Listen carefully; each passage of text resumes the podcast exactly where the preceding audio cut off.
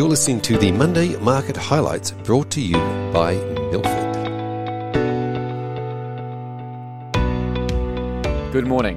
It's Monday the 18th of October and I'm Roland from Milford. The key economic news was US inflation data, which increased 0.4% month on month. Energy prices continue to skyrocket and are up 25% year on year and 1% month on month. Food inflation also remains very high, increasing 0.9% month on month and 4.6% year on year. Core inflation, which ignores these two measures, also increased 0.2% month on month and is up 4% on the year. Now, as we've said in the past, it's all very well to ignore food and energy inflation when analysing the data. However, these are real-world costs that families have to endure. We like to remove more transient factors when looking at inflation, such as vehicle prices, lodging costs, and airline costs. When backing these out, inflation increased 0.23% month on month. US retail sales were also released, increasing 0.7% month on month versus expectations of a 20 basis point decline. This likely puts more pressure on the Fed to begin tapering in November. Unsurprisingly, energy prices continue to grind higher globally, largely led by oil, with crude oil up 3.7% last week and Brent oil up 2.4%. Natural gas actually fell 2.6%. Coal also flatlined at record levels, increasing only 0.6% last week. Uranium prices surged 20% last week, largely on the back of a change in tune from French President Emmanuel Macron. France has been quite vocal about weaning themselves off nuclear power.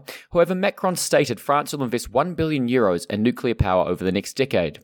9 other European countries, including Poland and Finland, are pushing for nuclear to be included in the European taxonomy framework by the end of 2021. The taxonomy defines which economic activities can be labelled as sustainable, which in turn would lead to more funding for that particular sector. Turning to equity news, the rising uranium prices saw miners such as Paladin and Cameco increase by about 16% each last week. This takes their full-year share price gains to 230% and 86% respectively.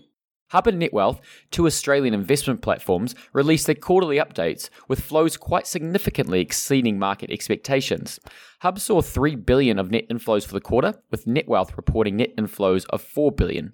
Hub was up 21% last week on the back of its news, with NetWealth rallying 25%. Qantas had a busy week, announcing the sale of land in Mascot for $800 million to Logos.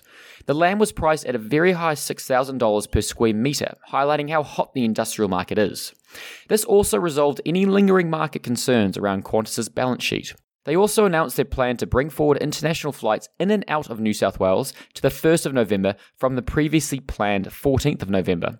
Qantas was up 2% on Friday. Looking to the week ahead, it's a bit quieter this week as it relates to official economic data releases. In the US, industrial production will be released on Thursday, with the market expecting a 0.2% increase in production levels. You also have US building permits and housing starts to be released, which will give us an indication on how housing conditions in the US are holding up. The market expects building permits to fall by 2.4% and housing starts to remain flat month on month.